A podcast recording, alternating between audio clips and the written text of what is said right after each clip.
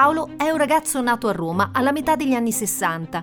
Ma anche tutti quelli cresciuti con Carosello e Canzonissima, con i 45 giri di ABBA, con la TV, prima in bianco e nero e poi a colori, eh no, non possiamo ripetere la stessa cosa ogni puntata. Se avete perso la prima e volete sapere chi è Paolo, andate ad ascoltare l'introduzione. Noi proseguiamo con Anni Mondiali 1978, Pillole, un podcast scritto da Paolo Palazzo, realizzato e interpretato da Dina Curione.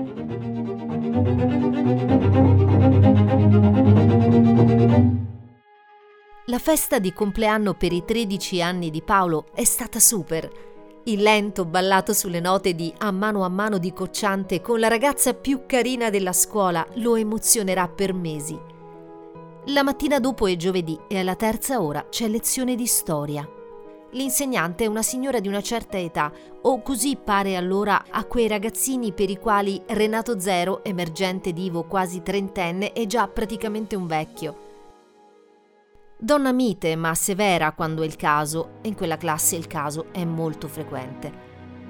Entra in aula, ricambia il saluto degli studenti, appoggia la borsa sul tavolo, lo scialle di seta sull'appendiabiti, insieme alla giacca pesante.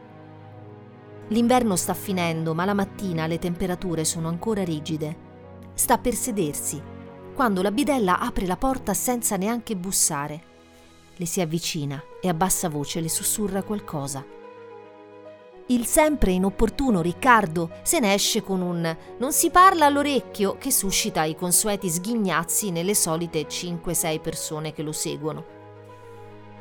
Dalle finestre semiaperte il suono di sirene in lontananza. La prof è pallida, crolla sulla sedia e comincia a tremare. Piange. Poi scappa via, senza prendere né borsa, né scialle, né giacca pesante. I ragazzi si guardano, senza capire, senza sapere che quel giorno non studieranno la storia del passato, ma saranno loro ad essere protagonisti della storia perché in quel preciso momento è la storia del nostro paese che sta cambiando per sempre. E senza sapere che non rivedranno la prof per parecchi giorni. Il suo nome è Maria Rosaria Moro. È giovedì 16 marzo 1978.